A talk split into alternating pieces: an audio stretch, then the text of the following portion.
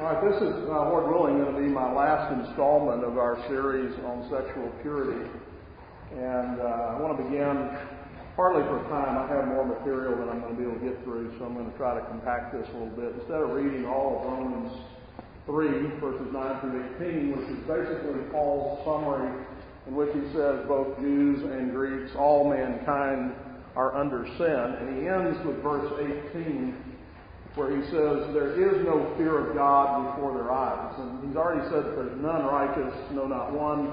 And he says the problem is we don't have a fear of God before our eyes. And that's what I want to focus on today. The title of this is Before Our Eyes. And in Proverbs thirty, verse twelve, it says there is a generation that is pure in its own eyes and yet is not washed from its filthiness.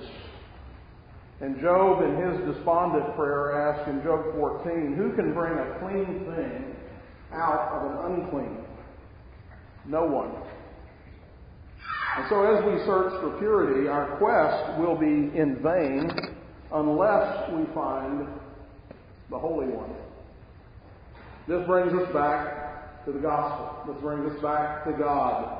That is our only real hope. And so as I speak to you as parents and you're concerned about the purity of your children, or if I'm speaking to you personally about your own sexual purity, ultimately the only real answer is the work of God in our hearts, and that is a work. It's not instantaneous. It will be an ongoing work. Lessons on sexual purity, on internet filters, on accountability partners, and so forth, can only help, and they do help, but they can only help if they are assisting hearts that are turned away, uh, excuse me, are turned toward God. If your home is not being led in a distinctively Christian way, with a full-orb commitment to Christ, then I have to tell you that you are at great risk of losing some of your children to the world, to the flesh, and or the devil, or all three. And so this morning, I want to focus our attention on one critical aspect of the whole matter of sexual purity. It can be summed up by asking this question: what is before your eyes? What is before your eyes? There is something before your eyes. That is an inescapable concept. This is critical because you are going to become like whatever is before your eyes. What is the ultimate object of your desire? That is your God. And that could be uppercase or lowercase g, depending on what the answer is. And so you either have the one true God before your eyes, which will lead to a certain response in your life, or you have an idol before your eyes, and that false God is going to elicit a different kind of response and fruit in your life. Think about the first temptation. The first temptation to sin came by way of the eyes. So when the woman saw that the tree was good for food, that it was pleasant to the eyes, and the tree desirable to make one wise, she took of its fruit and ate, and also gave it to her husband with her, and he ate. John Bunyan, one of history's greatest Christian authors, wrote a story about a fierce battle to take control of a city from its rightful ruler. Now, you're most of us familiar with Pilgrim's Progress, but the other great allegory that he wrote was called The Holy War.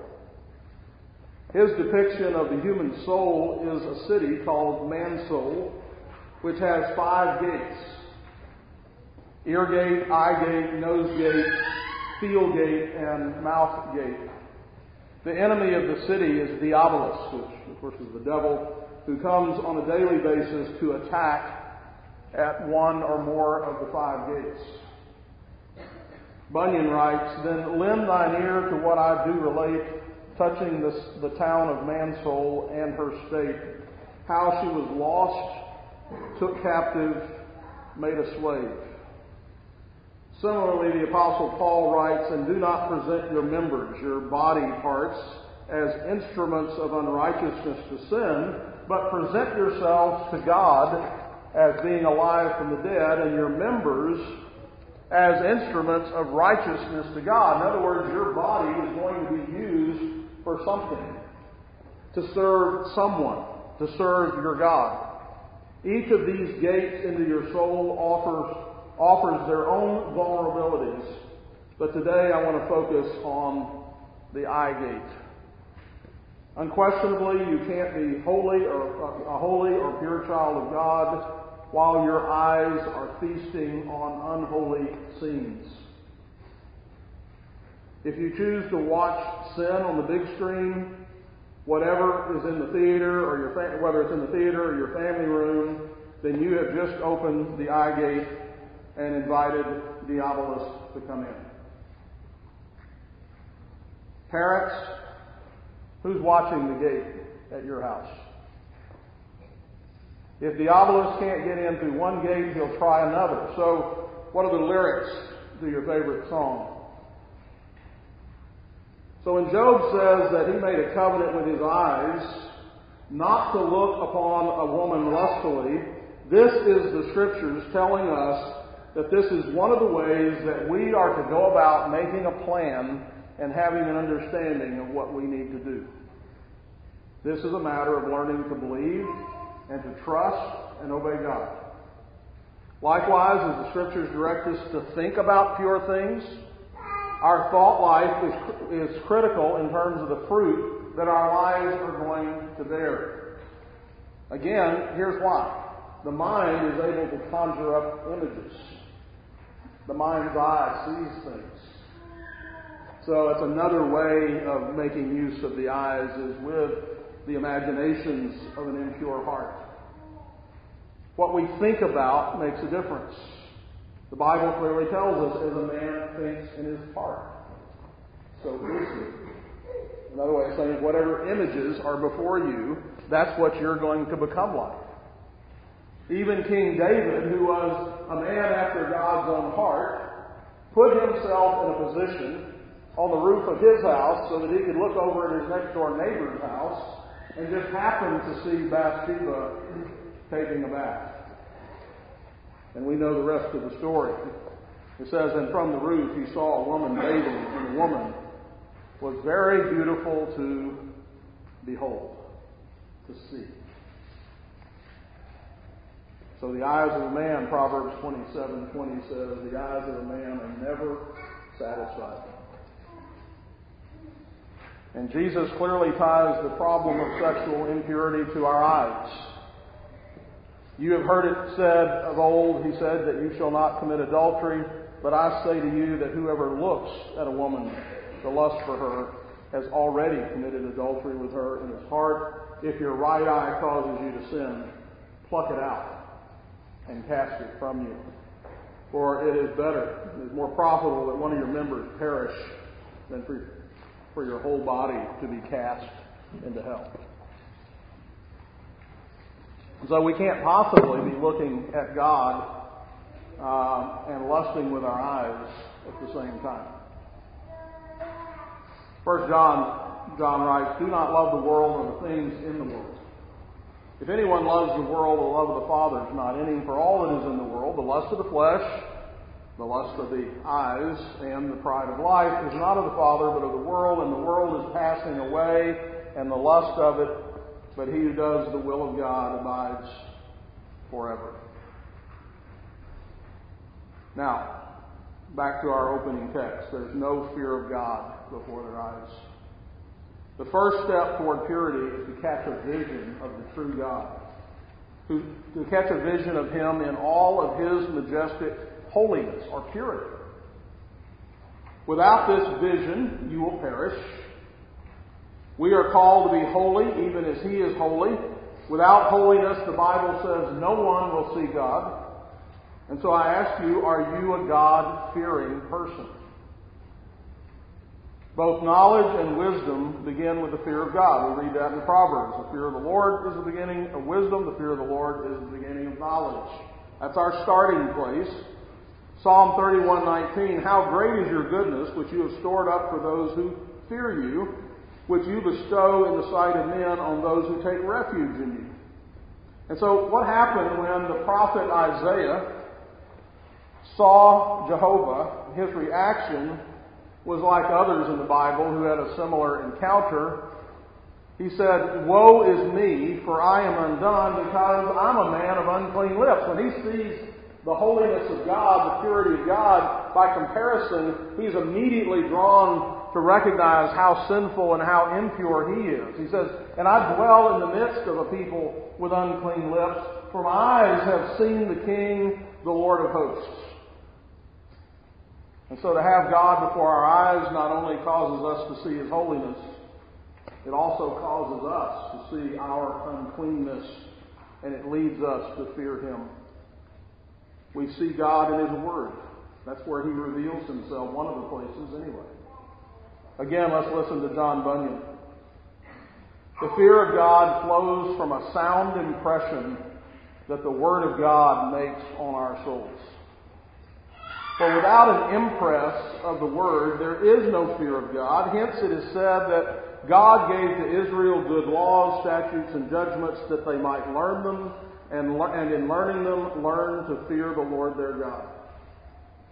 For as, to, that is, uh, for to the extent a man drinks good doctrine into his soul, to that extent he fears God. If he drinks in much, he fears him greatly. If he drinks in but little, he fears him little. If he drinks it not at all, he fears him not at all. When we sin, including sexual sins, we have become atheists, at least for a moment. Like Adam in the garden after the fall, we think that we can hide ourselves from God. Now, we may not literally think it. Again, if, we're, if we were given a quiz, can you hide from God? We all say no. And yet, every time we sin, we think we can. But the Lord has declared in Jeremiah sixteen seventeen, my eyes are on all their ways, they are not hidden from me, nor is their sin concealed from my eyes. That'd be a great memory verse.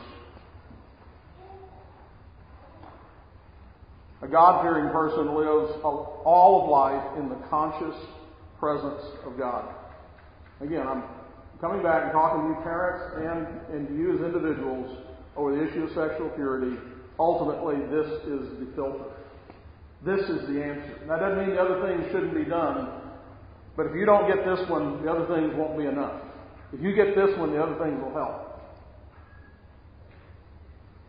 And so I use this phrase, conscious presence, deliberately. The truth is, we all live in the presence of God all the time, whether we're conscious of it or not. As we read in the text of Psalm one thirty-nine, David was keenly aware that he is never, ever absent from the presence of God.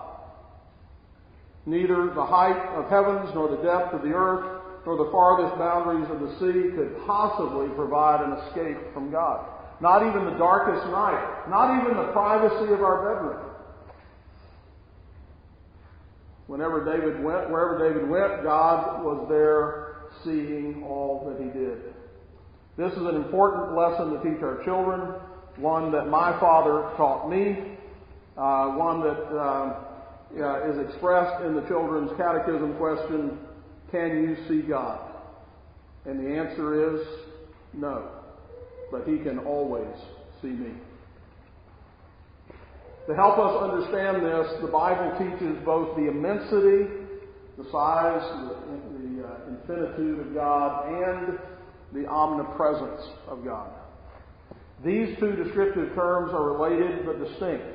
As theologian A. A. Hodge points out, the immensity of God is the phrase used to express the fact that God is infinite in his relation to space. That is, that the entire indivisible essence of God, all that God is, all that God is, is at every moment of time contemporaneously present to every point of infinite space. Now that's a, some big word. What it means is God, God and all that he is, is with you all the time.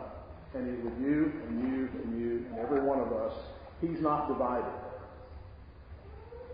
we would be divided, right? I, I could give you my attention, but not the rest of you with my attention, or I'd have to divide my attention, right? I could give you a little bit. But God, you have all of God's attention, you have all of God, and you have all of His attention all the time. Omnipresence characterizes the relation of God to His creatures as they severally or individually occupy their individual space. In other words, wherever you are, He's there in all of His fullness all the time. Jeremiah twenty-three, twenty-three through twenty-four speaks to both God's immensity and His omnipresence. It says, I, am I only a God nearby, declares the Lord, and not a God far away?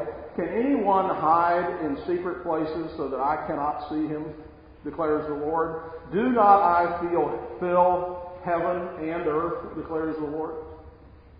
Parents, have you taught your children this notion? Of course, they need to see it in you too.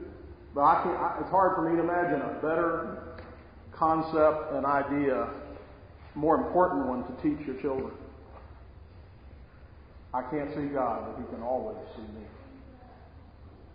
As Proverbs fifteen three says, the eyes of the Lord are everywhere, keeping watch on the wicked and on the good. So you can slip out behind the barn, and God's there. You can close the bedroom door, and God's there. You can get mom and dad out of the house. You can get God out of the house. He's always there. You can be out in the car. He's there all the time. One characteristic, then, of a God-fearing person is the continual awareness that wherever he goes, God is there. Such a consciousness of God's presence should obviously affect our conduct. Every time we sin, we have to try to get God out of the room. Who among us isn't guilty sometimes of disregarding God's constant presence? I put it this way, if your behavior would change if someone else walked in the room, another person, if, you're, if you would change your behavior, generally speaking, I can make one or two minor exceptions here, but uh, those would not be simple things. Um, if your behavior would change if I walked in the room, then you, whatever you were doing before I walked in the room, you were unaware of God's presence, or you wouldn't have been doing it. And so a God-fearing person should be the same at all times, knowing we live every moment of our lives in His presence. The person who fears God is conscious that God is aware of every minute detail, every mundane activity in his life. Remember, we're going to give an account for every idle word. Such awareness should serve as a check on temptation to sin. It means that because we're aware of His all-seeing eye and all-hearing ear, that we live in a way that pleases Him as He sees what we do and hears what we say. And remember, every our every thought in exact detail. God not only sees and hears what we do or say, He even knows our thoughts. Psalm one thirty-nine, two and four, you know my sitting down, my rising up. You understand my thought afar off, for there is not a word on my tongue, but the whole Lord, you know it altogether. Psalm forty-four, twenty-one also tells us that God knows the secrets of the heart. In Jeremiah seventeen, ten, I, the Lord, search the heart and test the mind. Therefore, to live in God's conscious presence means that we also live in the awareness that God knows our every thought. And all of us have some thoughts that we would be ashamed of Uh, if other people knew them. We entertain thoughts of jealousy and covetousness and envy and resentment and, of course, lust. Thoughts that we'd be ashamed to share with our spouses or our deepest friends are known by God. He knows them in the exact same detail that we think them. As Hebrews four thirteen so forcefully states, and there is no creature hidden from His sight, but all things are naked and open to the eyes of Him to whom we must give an account. And since God knows our every thought in exact detail, the person who fears God is going to seek to control their thought life in the same way uh, we relate our, uh, regulate our conduct. We are going to take every thought captive to the obedience of Christ. So controlling our thought life has two sides to it. We must both deal with negative, sinful thoughts and seek to fill our minds with positive, godly thoughts. Paul's description of godly thought patterns in Philippians four eight is a good model. Finally, brethren, whatever things are true, whatever things are noble, whatever things are just, whatever things are pure, whatever things are of good report, if there is any virtue, if there is anything worthy of praise, meditate or think on these things. There's another good memory verse. Pack that in. That'll help you remember to do those things. Parents, you can make your children memorize scripture. They they can do it. You can do it. Don't make them do it and not you do it. Why don't you do it together? There's a great passage. Paul is obviously setting before us the highest standard of our thought life. And because we need the Lord's help, we will do well to pray with David from Psalm nineteen fourteen. May the words of my mouth and the meditation of my heart be pleasing in your sight, O Lord, my rock and my redeemer. Now, what are the essential ingredients to the fear of God? I just want to give a summary here this morning. Three things. First, we have to have correct concepts of God. It's not just any God. It's not just the God of our imagination. It has to be the true God, the real God, the God who has revealed himself in Scripture. And so that's going to take a serious study of Scripture, because this is where God was pleased to reveal himself. If your concepts of God have come from any other source, then your concept of God is wrong. And being sincerely wrong won't help a bit. If your concept of God is wrong, then your response to God will be wrong. And if your response to God is wrong, then he's not pleased with you. And the God of the Bible uh, it reveals himself to be majestic, immense, holy, sovereign, not some formless glob of sentiment that suits our needs. Second, in addition to correct concepts of God, we need a, as we've already mentioned, a pervasive sense of the presence of God. And I have to say here, one of my fears is, and I talk to a lot of other pastors, one of my fears is we have people, some of our children, perhaps some adults, who know all the right answers, or a lot of the right answers, to pass a test, and don't know God. Have never had their heart changed by the Lord. Do not love God the Father and his Son, Jesus Christ. Do not have the Holy Spirit work in their lives. And they're going to grow up in the church and die and perish without God. Now that sounds very grim, and it is. But the other side of that is the good news, and that is the gospel.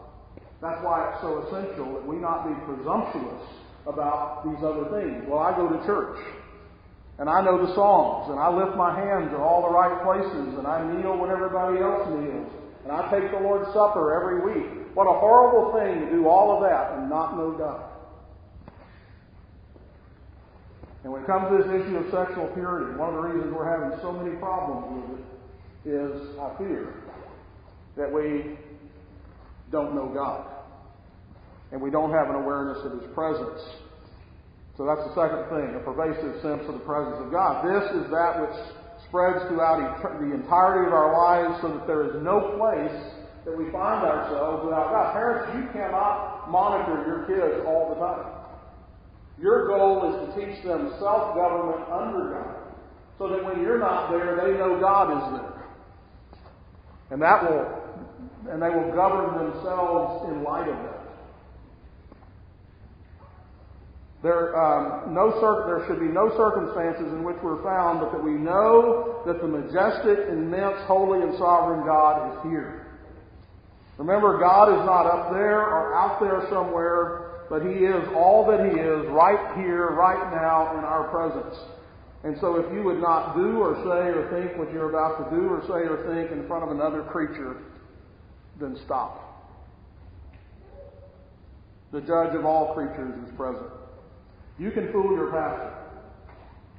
You can fool your spouse. You can fool your mom and dad. You can fool your teacher. You can fool the boss. But you can't fool God. Be sure your sins will find you out. Third, we need a constraining awareness of our obligations to God.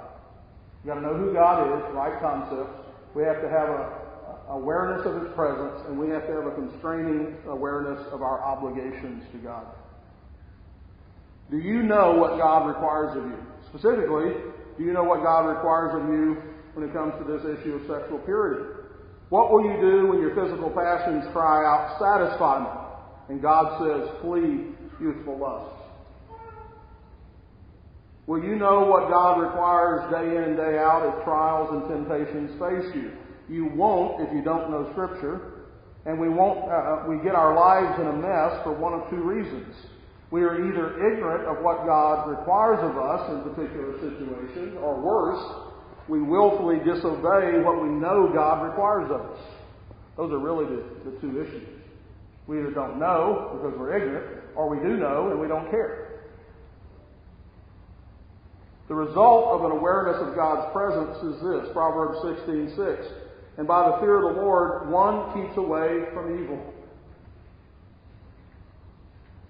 Practical effects. Paul said, "For in Him we live and move and have our being." Genesis seventeen one. When Abram was ninety-nine years old, the Lord appeared to Abram and said to him, "I am Almighty God. Walk before me," or live before me, "and be blameless." Genesis thirty-nine, seven through nine, and it came to pass after these things that his master, master's wife, this is Potiphar, his master, uh, Potiphar's wife cast longing or lustful eyes on Joseph, and she said, "Lie with me." But he refused and said to his master's wife, "Look, my master does not know what is with, uh, with me in the house, and he has committed all that he has to my hand. There is no one greater in this house than I, nor has he kept back anything from me but you, because you're his wife." Notice how, what he concludes. You got the picture? Look, he put me in charge of everything here.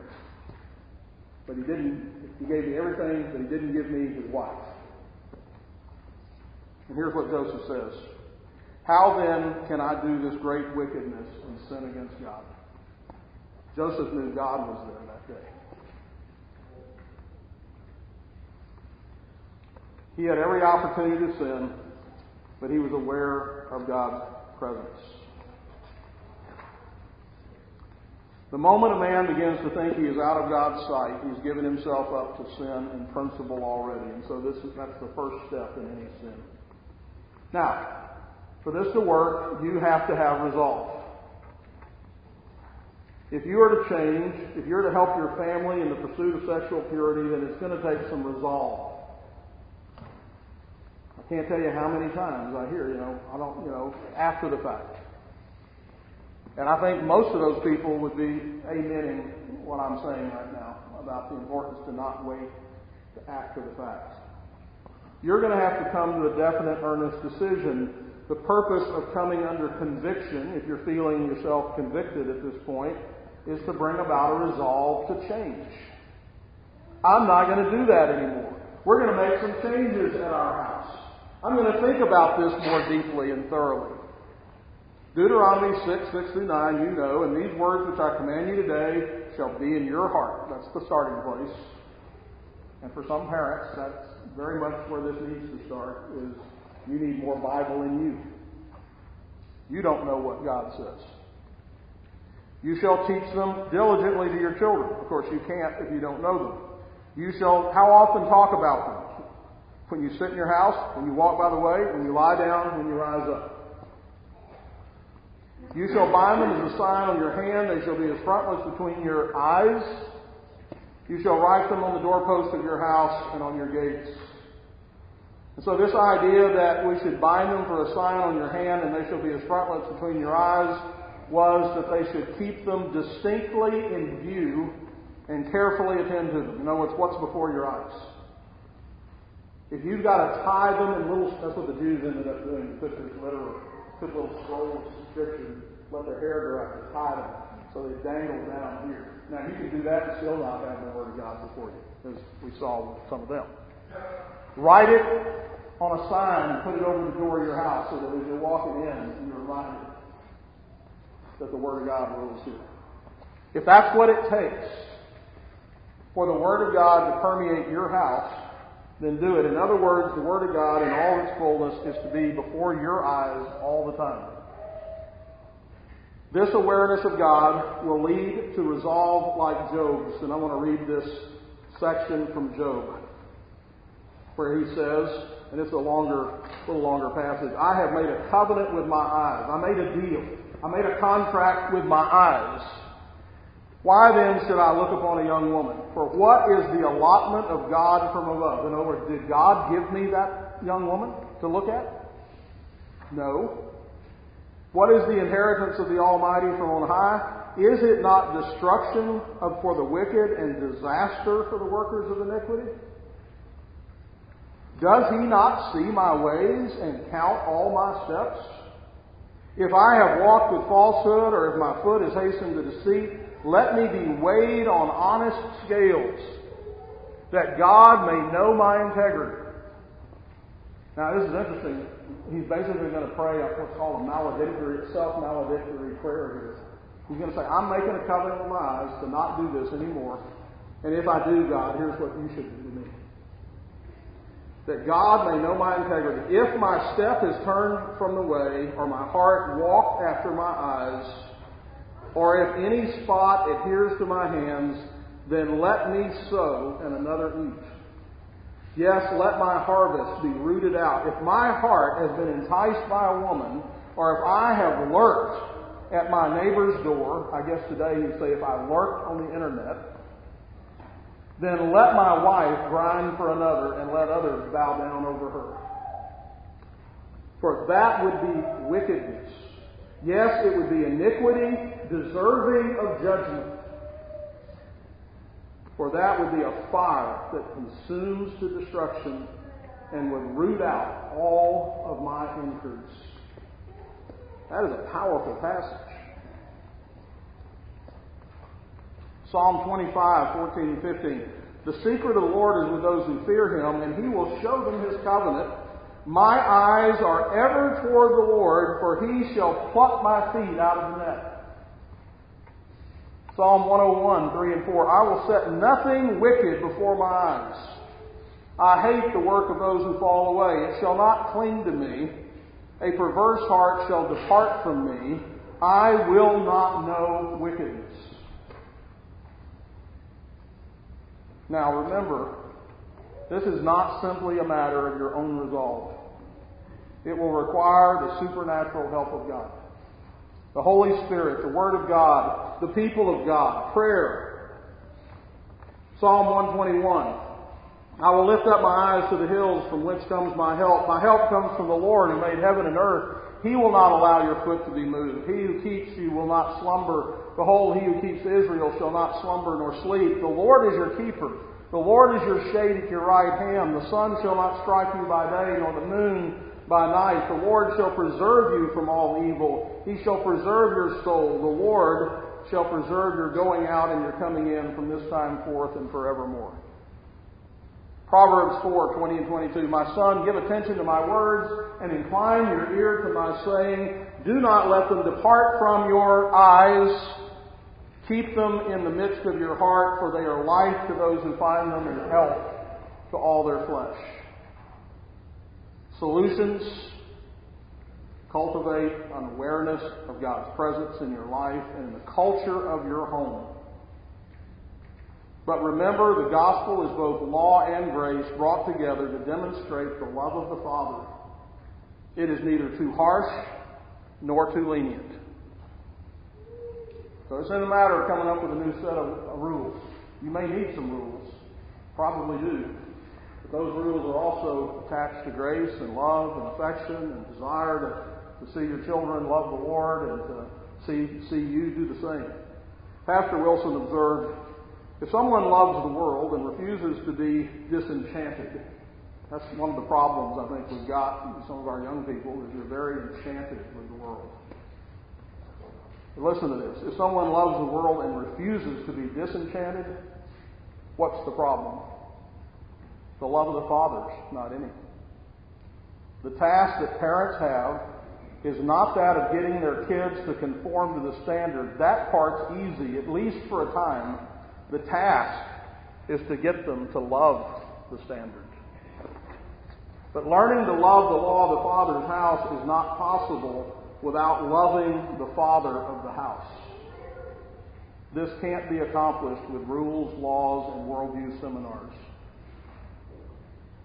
Psalm sixteen eleven, you will show me the path of life, in your presence is fullness of joy, at your right hand are pleasures forevermore. God's not against pleasure, including sexual pleasure.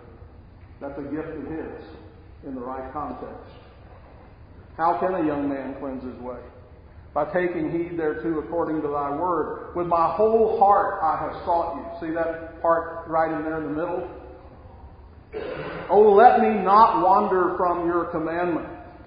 Your word have I hid my heart, that I might not sin against thee. And then let me close with this. He always holds our hand. The fact that we live in the constant presence of God should not only be sobering, it should also be encouraging to us. Note the transition David makes in Psalm one thirty-nine seven. He acknowledges that he cannot flee from God's presence, but in verse ten he says, even there your hand shall lead me, and your right hand shall hold me.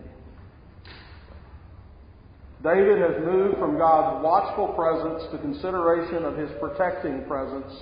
We see this picture again in Psalm seventy-three, verse twenty-three, where Asaph wrote, nevertheless, I am continually with you. You hold me by your right hand. And the, the writer of Hebrews also picks it up when he says, let your conduct be without covetousness. Be content with what you have, for he himself said, I will never leave you or forsake you.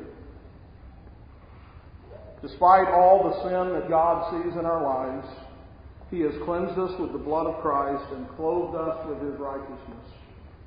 Because of this, we can be absolutely honest before God. And we should be, because he knows about us anyway.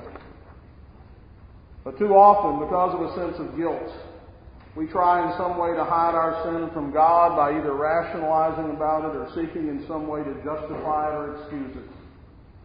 David had learned the freedom of knowing how God knew all about him and still loved him. Because of this, he willingly asked God to search his heart for any offensive way in him. We too should ask God to search our hearts and go to him with it. He knows it anyway. And confess it. And say, Lord, I need help. I'm struggling with this temptation or this sin. And I, I need help. Now, you've gotten some instruction. You have the Word of God. You have the people of God. So you can't just keep it hidden. You can't just hide it away. You've got to go to the sources that God's provided for help. Father, we thank you for your word that tells us the truth, sometimes painfully so, but always points us to the remedy that is in Jesus Christ, that is in the good news of the gospel. Help us in these matters of sexual purity to be found faithful personally, and as well as in leading our households.